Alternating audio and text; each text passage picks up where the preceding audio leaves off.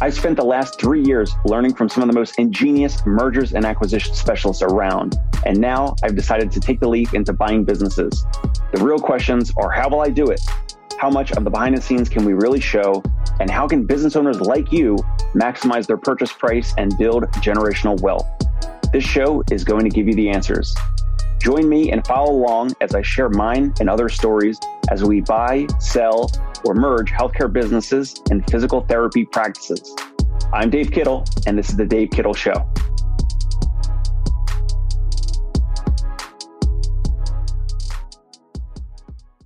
Hey, welcome back to The Dave Kittle Show. Today we are talking about the pros and cons of merging practices, potentially having strength in numbers. You probably have colleagues and buddies and maybe even local nearby competitors where your practice, whether it's physical therapy, dental, anywhere else in healthcare, what are the pros and cons of potentially merging with nearby practices, whether they're similar to you or maybe they have specialties that you don't have? We're going to get into all of that. I'm Dave Kittle, owner of Concierge Pain Relief Home Physical Therapy in New York City and the CEO of the Fieldmaker Group. And we're currently speaking with practice owners about partnering or acquiring some or all their practice. If that sounds like you, feel free to reach out. And today we have Dr. D. Todd Russell back on the show. DDS, dentist extraordinaire, multi, multi practice owner. He's got a lot going on. And the one thing that he's got going on that we're going to get into is uh, colleague and him, Chris Vanderford, that's also been on the show before, of what they're doing kind of at a high level of potentially grouping together dental practices and dental owners to merge in a way that's less about like pure acquisition with like a normal strategic buyer or a corporate buyer this is a little bit of a different angle. Dr. D. Todd Russell, welcome back on the show. Good morning. Thanks, David. Well, uh, thank you for having me back. It's fantastic to be talking to you once again. Love being on your show. Love the content that you have. And your guests have been extraordinary and I think very helpful to a lot of people in both of our spaces. So thanks for having me back. I appreciate it. You're welcome. Excellent. You, I forget if, I think you and Chris mentioned this to me when you guys visited New York City and you were talking about the idea or the the early dynamics of communicating with some of these practice owners mm-hmm. about merging. And long story short is like you and the, the game plan is kind of like if we all merge together, which is not easy, and we're going to get into that and the challenges and all that. But if you group together, let's just say eight or whatever number of practices, you could eventually, if you wanted to, as a group, exit or sell for a higher multiple than if all those eight practices sold separately on their own and that's like the spread, the uh, arbitrage. Like if they sell on their own, maybe it's a three or four or five x exactly multiple, and if they're all together, I don't know, maybe it's eight or nine x multiple or some you know something like that. So basically, if a practice owner is going to venture into this and merge with other colleagues and competitors or buddies practices, they could potentially exit at a higher overall dollar amount that they will actually receive upon exiting. It sounds easy, so what are what are what's the background? What are some of the challenging components? It's obviously not as easy as the way I just described it. So let's get into like why and and some of the background of it. Sure. So first of all, there's there's there's two ways you can go about this. Okay, you could go talk to your friends in in the neighborhood, and you could develop and build a you could start a small company. Let's call it an LLC for lack of an argument here. And you could all join that, right? And you could have this lockdown agreement that says, hey, we're going to explore this for the next year or two. And these are the goals that have to be met in order for all of us to, to do this. Okay. So, and then you negotiate as one. And in that case, who's your lead dog? You're going to need one spokesperson, whether it's a, a broker like myself or Chris Vanderford, in my case, I'm the dentist. Chris is the longtime broker. So we work in tandem. So you bring us and we, we see what your goals are. We tell you whether they're realistic or not. We go forward. And if you create that company though, the, the, the positive of that is you're unified under one umbrella. You're selling the one umbrella. The negative of that is that you have to go through the cost and the time of developing that thing. So you're going to need to have multiple attorneys involved and accountants involved, and that's going to cost everybody. I'm not a fan of that route. And the other reason why I'm not a fan of that route is because when it comes to negotiating with, let's say, a larger DSO or DPO, which are my favorites, the, the partnership organizations, you're going to become partners. You're going to sell a portion of your company. Each individual practice is not going to be, they're, they're not going to be the same. And we've come across that where certain organizations are looking for practices, not just in revenue, but also in culture and dynamics and insurance acceptance and blah, blah, blah, blah, blah. And so you might bring together your friends, but you're a little bit different. Let's say one's a fee for service, one's a PPO, one might have state assistance. You guys are all great buddies. You're all making a lot of money. but then the buyer may say, no, we really don't want that uh, state assistance one. And that knocks that out. So here you've got this group that says we're an all or none. The other path is where everybody gets together and you have an agreement to negotiate together, but also directly individually with the buyer. And that's again, I think the value of having a broker like Chris or myself on your side. But let's say we bring the group of six practices to, or eight practices in your example, to the potential buyer. The buyer then evaluates each practice independently and says, yes, we would like to partner with you. No, we wouldn't. Yes, we would. And then the groups that are out, in our particular case, because that's happened to us, we're dealing with them separately. We're going to pull them together in a different group with a different potential buyer. Whereas now the group that's left can individually negotiate, but ultimately all the groups know the multiple that they're getting. And by the way, you mentioned multiples. One thing that we have definitely seen recently is a decrease in the multiples. As interest rates go up, money gets more expensive, the buying multiple goes down. We've seen that on the individual practices as well as these group practices. So I think the days of uh, double digit multiples are over for now. Hopefully they come back, but expectations have to be parlayed, which also means that your private single unit practice multiple has also dropped. So don't think that, oh, I can get four where I always got four on my own. And I used to, I can't get 10 now. I'll only get seven. No, you're going to be lucky if you get three, three and a half, and you'll get, you know, seven. So be wary of that. So long answer there, David. Sorry about that, but that's no, no, kind of what it is. Those two paths pull together, create an entity, all be in the same house with the same goals, or come together verbally and then negotiate individually, but have the multiple parlayed into the group. So you get the bigger number. Now the the verbal is just verbal versus actually having one entity where that entity it could be not a shell company, but it could be like a hold co, whatever it might be, LLC, whatever PLC. One's verbal, you're saying, or one is like one is structured, one is unstructured, right? One is structured, right. one is unstructured. Is the best way to is the best way to put that. I'm not a fan of the structure because, especially in the dental field, we're all the sort of alphas. We kind of run our own show. We don't need too many cooks and too many opinions in the in the kitchen, if you will.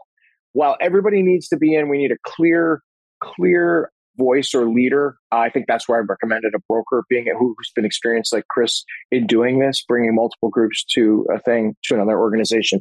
And like I said, I creating that entity is time and money spent that I don't think is worth it. Let the buyer spend all the money, all of that. They've already got the entity. Let's just say the power of the group is we're all going to negotiate together. Got it. So, but the verbal can only go so far. Like, let's say you guys eventually do get a buyer who's interested in this verbal group, right? But then mm-hmm. one or two, because it's verbal, one or two of these practices are going to drop off. I'm assuming you're going to yeah. kind of factor that in, right? Right. And so we do. And we, we, we start, and the, the best way to do that is say, listen, everybody just agree to listen to the pitch. Let's get the data over. Let's get the valuations done. Let's all agree. And then you have a choice. I, I can uh, provide a great example. We had one guy that was in the group and he got his offer. And while it was reasonable with the multiple, his issue was he was carrying too much debt. And so the initial and the way it was the way the deal was structured, there was an initial payment and then there was a you know a payment later at a next uh, recap. The initial payment covered his debt, so he wound up selling his practice and really receiving no cash in the initial offer. Right? He's like, "I'm out, can't do it." And we're like, "You know what? You're absolutely right. Don't do it. I, I don't want you to do it." But what you know that's what would be carrying too much debt?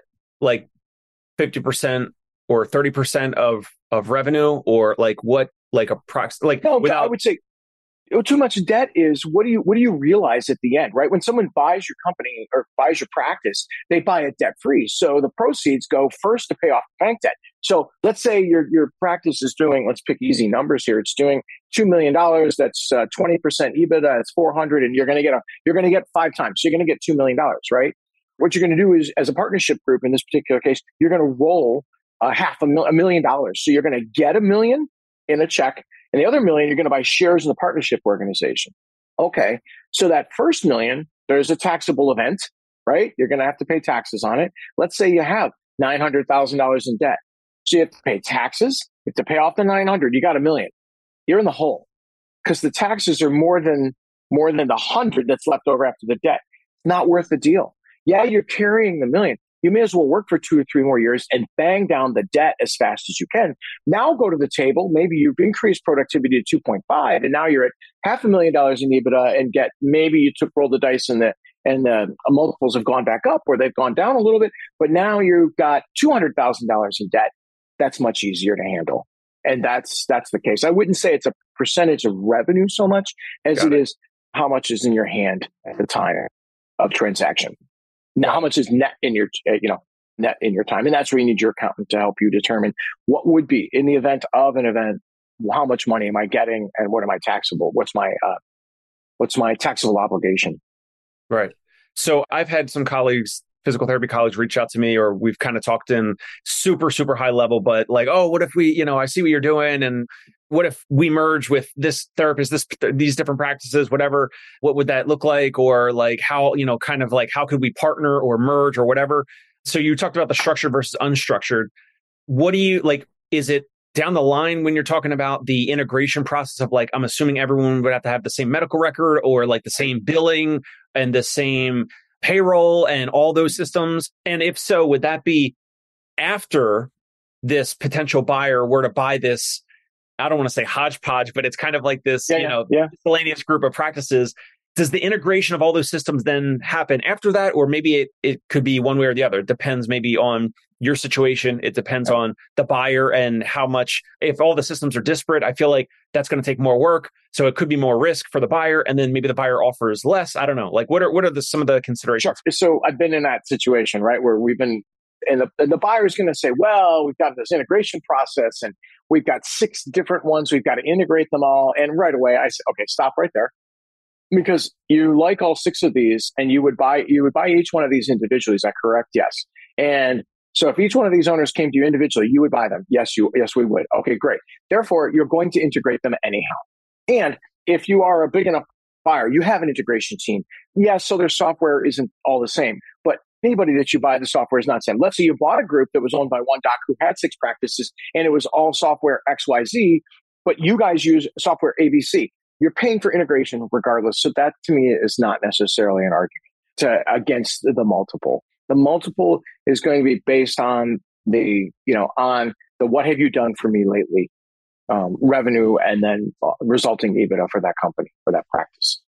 What is the value add from you guys and your structure, whether it's the structure un- unstructured, but the buyer would rather buy Dr. Todd and Chris Vanderford's group for one transaction. I'm assuming you they save on legal mm-hmm. fees, they save on time, and they buy the eight groups that you put together and that's easier for them and then therefore they will pay more for it versus if they have to go buy and have eight separate transactions for the exact same eight practices is that basically like the main value add here well that's yeah number one that's uh, sure adding uh, getting the eight practices all at one time is much easier for them our argument is geography too. We tend to be in the same state or the same region of a state when we're when we're pulling these these groups together.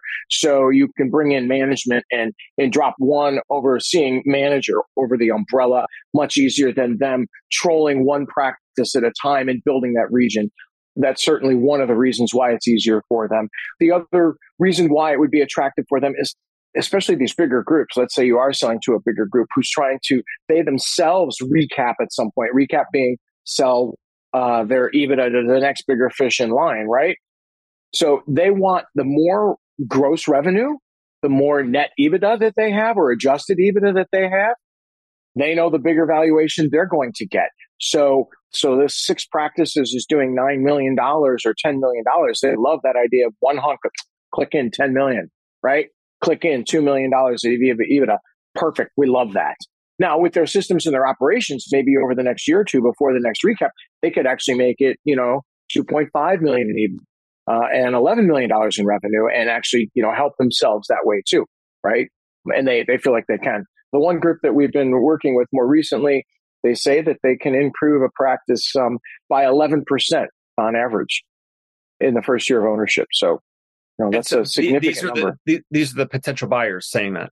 Potential buyers. Yep. So and so you now this is something that therapists and dentists and and and healthcare providers don't usually they're not usually aware of. but so you're you're kind of going upstream of like before we even do this let's go and identify a buyer like if we're going to go do this it's like yeah. you're already having that exit strategy ahead of time which is awesome I, I know we've kind of talked about a little bit on the show but some some individuals might not understand that or might not yeah. realize that we shop to multiple buyers too there's more than one out there right so you kind of get the feel for the group who's in charge who would what would we like this transaction to look like if we brought together a group of eh, older docs let's say they're all in their 60s their exit strategy is I want out, right? I want to retire in two to three years, as opposed to a group that's in maybe their late 40s or early 50s who still have a timeline of five to 10 more years of clinical practice, right? So who are we selling to? Are we selling to a sort of dump and change? If that's the case, we're not going to get a very big multiple, even as a group, because we're finding it harder and harder to replace the selling doctors very quickly. Okay. If we have a younger longtime associate we want them invested in the company, right? Or our partner. We want them to re reinvest into the company so that they're all in. And those are key words when we're talking to different groups. Some groups are okay with the sort of dump and change, as I call it. Take the doc, change the doc, and run it because there's, you know, allegedly their system's better than everybody else's. Versus a partnership group that wants the younger docs to stay on for a longer period of time. And I guess there could be something in the middle of that too, you know. But those are the two that I see. Got it. So, what are some things that, I mean, I think the conversation so far is like we're making it sound super simple. So, we talked about some of the, so your hypothetical eight practices. So, let's just say those eight, and they're all doing different revenue numbers and different profit numbers, right? So, they're not all like, they're not all doing like I'm uh, right at a million dollars in revenue and you know two or three or whatever hundred grand in in adjusted EBITDA, whatever. So how does that factor in? I guess like is it so it shares in the the hold co the the structured like how how does that work if everyone is doing everyone's at eight practices and they're like slightly different sizes some have more staff members some have less how does that factor in in terms of like gathering these eight up and kind of potentially structuring them together everything is being negotiated on an individual practice basis this practice is doing this much the doctor is going to stay on for this period of time. They're willing to sign this contract. This is the agreement of the contract. Then quality of earnings is done, and we've we've uh, 85% of the way determined the EBITDA, but we know we've got to go through a quality of earnings and just make sure that that is the true number, that last 15%. You're looking at and discussing your own practice's EBITDA. The only place that the group comes in is where that the oversight from the broker or the lead person is to then say, okay, now you've determined this is $3 million in combined EBITDA. You'll get this all at one time for this multiple. That's it. It's just driving the multiple. That's the only thing that this group is doing. Now, if one doctor, and this is the verbal agreement, if one doesn't get the number he or she wants and they pull out, how does that affect the group? Ultimately, it has to be an all or none scenario right, in order to negotiate the best number. Now, it could be that that doctor pulls out and then a year or so goes back and negotiates on their own with the same buyer after maybe cleaning up some debt, as we discussed earlier. They're not going to be privy to the same multiple now. No one's going to buy them at the seven times. They're going to offer at the four times because they're a, single entity. It's the only thing that the group is really doing is negotiating that bigger multiple. Got it.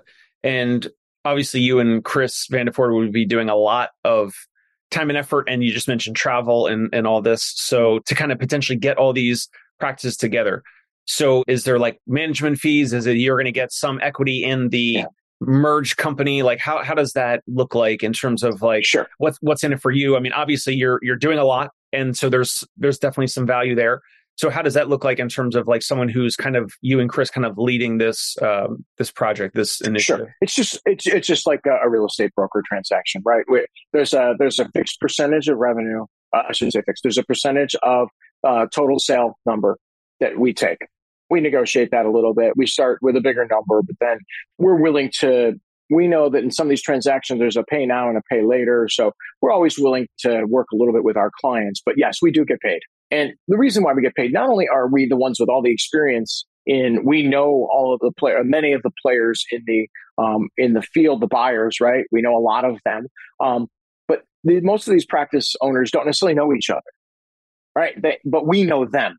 So, so you're, you're, the value of your network, network Yeah. It's our network. We brought you together to get this this uh, bigger multiple. And in our particular case, they've got Chris with 20 something years of experience on the uh, broker side. They've got me with as someone approaching 10 years of experience as a, as a dentist in the, the buy sell transaction of practices experience. And so we, we can walk the walk and talk the talk with just about anybody. And so, yeah, you got to pay us for our time. There's no question, but we feel like you get the best advice. And clearly we don't get paid till the transaction's done either. So I think that's important, but just like any real, think a real estate transaction, same thing. What does a realtor get? 6%. I think, you know, for the most part, or the combined realtors, 6% is kind of the going rate for um, housing real estate. So what comes to my mind. So similar, similar idea. Got it. And this is just in the Dallas area. So geographically, no, you, you Cleveland, just, uh, oh, Ohio. Oh, Cle- Wow. Oh, you're you said you're traveling I'm Dallas. Traveling that, that's, Dallas. that's that's that's unrelated. Yeah, unrelated. Totally unrelated. All right. uh, off off top off camera conversation. Got it. it. okay, so it's still in the Cleveland area. Cleveland, Ohio. It's in Ohio area is where we currently are. So um, Chris is in Columbus, Ohio. I'm in Cleveland, Ohio. We've got clients in Cleveland, Toledo, Columbus, Dayton. Um, like I'm missing one, but yeah, uh, Akron area. So we've got clients all over that we have uh, pulled together on one and are pulling together for a future one. So um, yeah, all over the state. And in our particular case, um, the um, I forgot I was going to say. In our particular case, the state of Ohio is a very friendly state for multi-location ownership from a structure standpoint, from a taxable standpoint, revenue standpoint, which makes it a very attractive place for groups that aren't currently in the state to land. So, and we've leveraged that too for our clients. What's some of the most pressing questions or fears, apprehensions of any of these uh, hypothetical eight that you and Chris have kind of spoken with and kind of hmm. shown like here's the here's the value difference in if you're going to go sell and exit on your own it could be in the next 10 15 20 whatever years here's you know obviously it depends on interest rates it depends on the market it depends on some other factors but if you're going to go sell you're typically go, like we can show you comparables like here's usually what these size practices will sell for but then here's what your practice would sell for if you were part of this right. structured eight or whatever the, the group might be. What are some of the pressing questions that I haven't asked that see some of these practice owners have asked you and Chris? Sure, it's pretty easy. It's not, not it's, it's an easy answer, but obviously lots of complications around it. Look at you're selling your practice. Um, who are you about to get into bed with? You and I might be friends and own practices, and we've merged them together in this scenario, or said we're going to sell together to somebody else. But who's buying us? who's the leadership team? What are they like? What's their experience? I can tell you from personal experience. Have somebody who's never done this before and they're pretending to do it, and they think they know how they're going to do it, they're going to drive it into the ground. What's the culture like of that group? Is it run by therapists or is it run by other people? And you have to be careful there. You're also giving up control of your practice. And you have to understand that someone is going to be overseeing every penny. You have to be ready for that yes, you're a partner. And a lot of what we try to do is we try to, we, I'm encouraging dentists in particular to be part of partnership groups, no longer um, solo management groups. And there's a multitude of reasons for that. But first of all, profit shareability is important. Um, and then uh, exit strategy and when they're going to, when they're going to turn so you can make more money on your current shares. Um, but you have to make sure that you understand that you are selling your company. You are signing up for a long period of time several years. Um, they're going to want you not to leave. They're going to want you to be happy, but you've got to make sure that you've asked all those questions. In the dental space, it's dental labs and supplies. Am I going to get my same thing? It's going to use my same one. And who's willing to say yes and no to you? So those are the questions you really have to, to look deeply into. You're about to become an associate or a partner, and you no longer are the overseeing almighty of that practice. And so those are the challenges that you have to wrestle with in your head. Um, and I can sit down and talk to you and you know that's one of my strengths is to talk to doctors about what they're about. These are the things that i've seen personally and i've seen from others. These are the areas you want to be most concerned about with this particular group. Got it. Have you heard of i don't know if you've heard of this guy Tillman Fertitta. He's a restaurateur so it's it's kind of a sidebar away from healthcare. So this guy Tillman Fertitta He's bought things like Landry's. It's like a chain of I don't know how many hundreds oh. of of restaurants, mm-hmm. hotels, casinos, yeah. entertainment. He is the owner of the Houston Rockets. The reason why I'm bringing him up is because he's someone who buys things and then doesn't sell them versus mm-hmm. what you're talking about, which I, I understand. But can we just, I don't know, riff on this where like even like the Warren Buffett's is another example. Like, of course, Warren Buffett and Berkshire Hathaway, they offload things, they'll sell things, whatever. But if practices, if we identify great practices and we love the practice owners and the partners and the the team and all that, I know it makes sense for many cases to have an exit strategy and and exit and sell. But then there's also a lot of these examples of like these huge, mega successful folks, and it seems like they buy and hold so mm-hmm. when you're talking about this type of a group or or any other type of partnerships or or the the structured partnerships or any other mm-hmm. type of transaction in healthcare, outside of healthcare, whatever it might be, you go to exit and sell. There's going to be the the of course there's going to be some capital gains and there's going to be tax on that. And so if these practices are so great, why not hold them longer? Obviously, it depends on the market. The market dictates, you know, mm-hmm opportunities to sell at better prices or or now like lower multiples you said with higher interest rates any thoughts there on like yeah, doing sure. what you're doing but like why not hold it for right. you know 20 years why right. I, I understand the idea of presenting like exit strategy and you know hey if we group together and then we can you know sell to this pe firm or whatever but why not just grow them organically, which you're going to do because you're competent, you're you're experienced in that. You've done it a lot already, and hold them indefinitely. What are some of the pros and cons, or or the issues with that? Sure. So uh, that's it's it comes down to mailbox money. Let's say you you go from one to two to three. Now you own four or five dental practices, right? I'm going to use that as my example. And maybe you're practicing a little bit clinically, but let's say you take a salary of a couple hundred thousand dollars and then the net leftover EBITDA, or let's go with operating income, not even net operating income, EBITDA level. Let's go after all debt and everything else is paid, and you wind up making an extra six, eight hundred thousand dollars a year from your five practices. You took a salary of a couple hundred thousand because you're managing and practicing, but then the net number. Why would you not sit back for the next 10 years and make a million dollars a year? Right? I mean, why not? that too. Of course. Okay. Again, I'm, my reference is dental, right? That's that's my space. My argument against that at some point is human capital. Humans are difficult. How much longer can you? Are you willing to? Do you have the right team in place? Do they? In the dental world, it's a constant revolving door of dental associates. Do you have the right people to help you to manage that? And if you don't, okay, now maybe the bigger fish in the sea does. And that's where the sale comes in. You have to weigh cash flow to you personally for a period of time to against, okay, when are you done with that? And remember, I said, let's say, let's say the, let's say your round numbers, your EBITDA is your take home at the end of every year, your taxable income, uh, W 2 as well as what's left over is a million dollars a year. Someone comes along and offers you $8 million for that company, eight times that million dollars. And you got to stay around for two years. Hmm. $8 million invested the right way after taxes, blah, blah, blah, blah, blah, then kicks off $800,000 a year. That's my tipping point. When my investment capital revenue is kicking off equal to or greater than what I'm earning, it's time to flip for me personally. That's my goal. Does that Got make it. sense?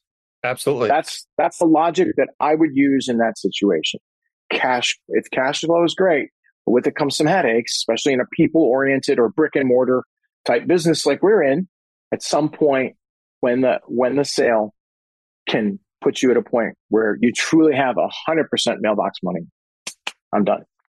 Got Should it. say mailbox money, investment money. Mailbox money is a little different. Makes sense.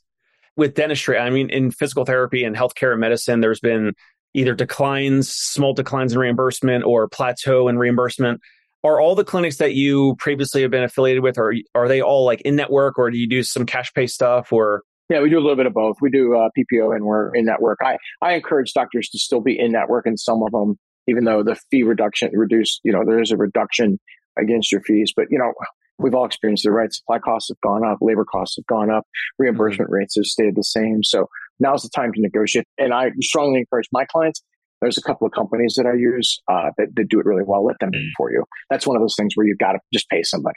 Uh, let them do it right. right. Don't think you know it all.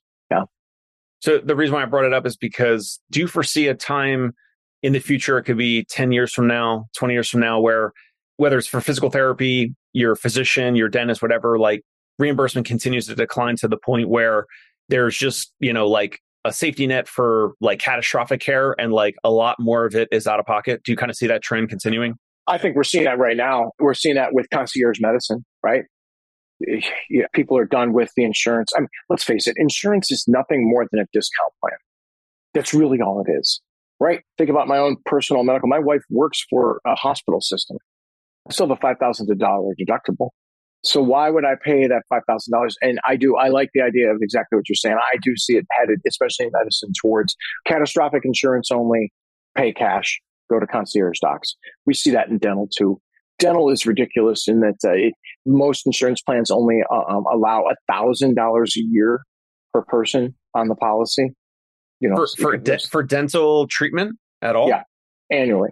Yep, thousand huh. dollars. So and, wow. and by the way, that number's been around, that $1,000 has been around since the 70s. Back then, a crown was $200. Now a crown is 1500 to 25 depending upon the region you're in.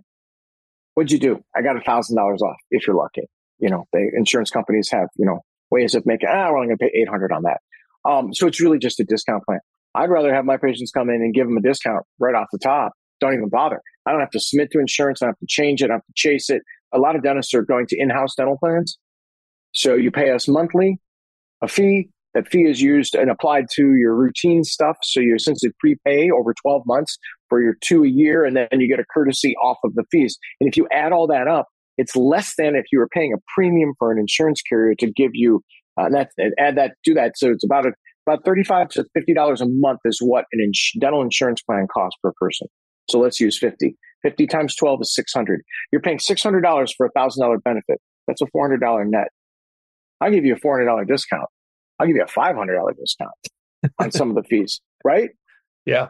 So I see that, I, I see that trend uh, going in that direction in our space. And then, like I said, concierge medicine on, on the other side and concierge physical therapy, like somebody I know in Brooklyn, New York. That's right. So, and the reason why I brought that up is because that would kind of either now or in the future, kind of factors into valuations, right? It kind of factors into mm-hmm the whole like the, everything that we're talking about, like the, the whole practice mm-hmm. dynamic. So the ability to have human capital to pay team members that are great team members and retain them. I mean, the amount that's coming in and it doesn't matter what percent. I mean, it does matter, but there's going to be a percentage coming from someone's insurance, and there's going to be a, some percentage coming from out of their pocket, private pay, whatever it might be. But all that kind of factors into the individuals and the service and mm-hmm where they choose to go or the value of that practice. And that's why I brought it up is because it kind of factors into the whole grouping. It factors into even if it's just one practice that we're talking about and, and valuing the practice, like what's the value of the practice? Because right. that that income, some of it comes from insurance, some comes from out of pocket. So I was just curious about like the splits there. And the sure, yeah. The thing with uh, in dental, the thing with the insurance, you hear the PPO side, right, is that there's a little bit more, a little bit easier to market PPO practices because patients in, in the dental space have been conditioned by medical to go to someone on the list. Even though in dental, you don't always have to. A lot of times you have the choice. You're just going to pay a little more out of pocket to go to a private doctor. So like on, on a, a fee for service practice, we still accept insurance. It's just that they might pay only 60% of a fee as opposed to 80% if you were in network, right? So you play that game with, with insurance. But the cash based practices, of course, they're going to uh, get a, I would say a little bit higher of a bump because their accounts receivable, nobody's having to chase that money. Time is money. You're, you're chasing that money. It costs human capital and their salaries. I mean, I, some of our, my old, a giant practice, I had one person I was paying, you know, $65,000 a year. Their entire job was to collect old accounts receivable from insurance companies. Right? If it was all cash, or was another practice I looked at not too long ago, you know, thousand dollar AR, strictly a cash based company. In fact, he, he said, okay, here's what I'm going to do. You pay me, and then I'm going to print out the form and you can submit it to your insurance and get reimbursed. Let them do all the work. Brilliant. $1,000 AR. Did his work, got paid every day. Of course, that's going to have a, a bigger valuation.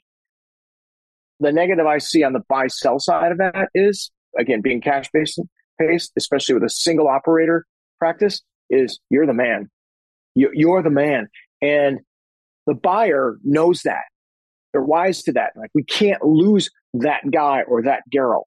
Now, if they've systemized it and they have multiple practitioners within, it's a little bit different. But if you're a solo practitioner and you're the man, and we as dentists like to think that all of our patients cannot be treated by anyone else but us, that drives down your multiple too. So be careful. Again, go back to what I said. You need to be willing to stay on for a period of time to get a higher multiple. And then you need to really be willing to teach somebody what you know to get that higher multiple. Yeah. And that was one thing I was thinking about preparing for the show, kind of in my mind is like, that's the big difference between dentistry and physical therapy is what I'm seeing is a lot of the dental clinics that even you and Chris have mentioned, it's usually like not not always, but there's like one dentist versus in physical therapy, it's it's like way more common that there's multiple physical therapists yeah. in the same office. And so that owner of the physical therapy office may be treating a little bit, may not be treating, maybe an absentee owner. And on average, it seems like the dentistry clinics that you guys have talked about, it's usually like that single shingle, single owner, and mm-hmm. they're producing all or most of the income, which mm-hmm has its pros and cons, but I mean, in terms of buying physical therapy practices, that's the value of like if an owner's not treating, the owner's already absentee, so the change in ownership could be easier, or it's a little more, it could be safer or more stable because there's other therapists treating the patient. But anyway, I don't want to go too far into that, but that definitely yeah. is a, a differentiator. It seems like it is. It totally is. That it's key man, right? That's what we call the key man. So, and if you're the key man, you have to be willing to. Someone's buying you because of what you've done, but you're still the key man, which means they're going to want you around. The longer you commit to it, make sure you're in love with everything related to it. But the longer you're with it, the, the bigger the multiple. There's other things you've heard of earnouts and different games. There's different games that can be played, but you still have to stay on board for sure. And, and by the way, in dentistry, you know, the, the best selling practices now are the, the single large rooms, uh, large ones, you know, 10, 12, 15 dental chairs where there is a key man doctor, but he or she then has three or four associates. They're all under contract. Those ones tend to be the best. Um, right. The, the, the most valuable ones, I should say. Yeah, because then that's very similar to a lot of physical therapy offices where there's multiple therapists, multiple yeah. providers in the same office. M- yeah. when one leaves, when one leaves, which inevitably happens, can't keep everyone leaves. You're not you're not at zero cash flow. Right. Um, which I've seen a PE firm make that mistake. get rid of a doctor or a doctor leaves, not have a backup plan. Now the office sits idle and loses money because otherwise you got to pay your t- team. And if they don't have patients, they can't produce, but you're paying them. So now you're losing capital.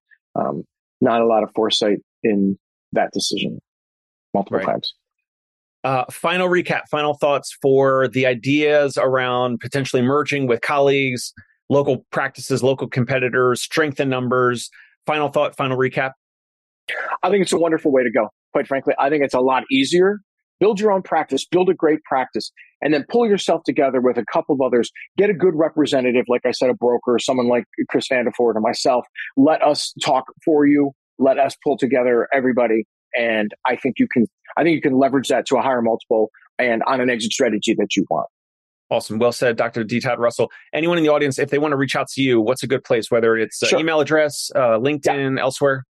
I'm on LinkedIn under my name. I'm also on, I've got my own website, dentrepreneurllc.com. Uh, my email, dtoddrussell.dds at gmail. Please feel free. Uh, that's on the, on the website as well. Feel free to reach out to me at any time. I'd be happy to, to, uh, jump on the phone with you or Zoom. Great. We'll put that below in the show notes. If you are watching or listening, you find this valuable and helpful, subscribe to the Dave Kittle Show on YouTube, as well as you can check us out on iTunes and Spotify. We'll catch you next time here. Dr. D. Todd Russell, thanks for your time. Thanks, Dave. Great to be with you, Jay. Hey, it's Dave Kittle. Are you a healthcare business owner or physical therapy practice owner who is looking to figure out your succession plan or exit strategy? We might be able to help. And in fact, we may be interested in acquiring your practice. If you're interested, you can reach out to me. Shoot me an email at dave at conciergepainrelief.com.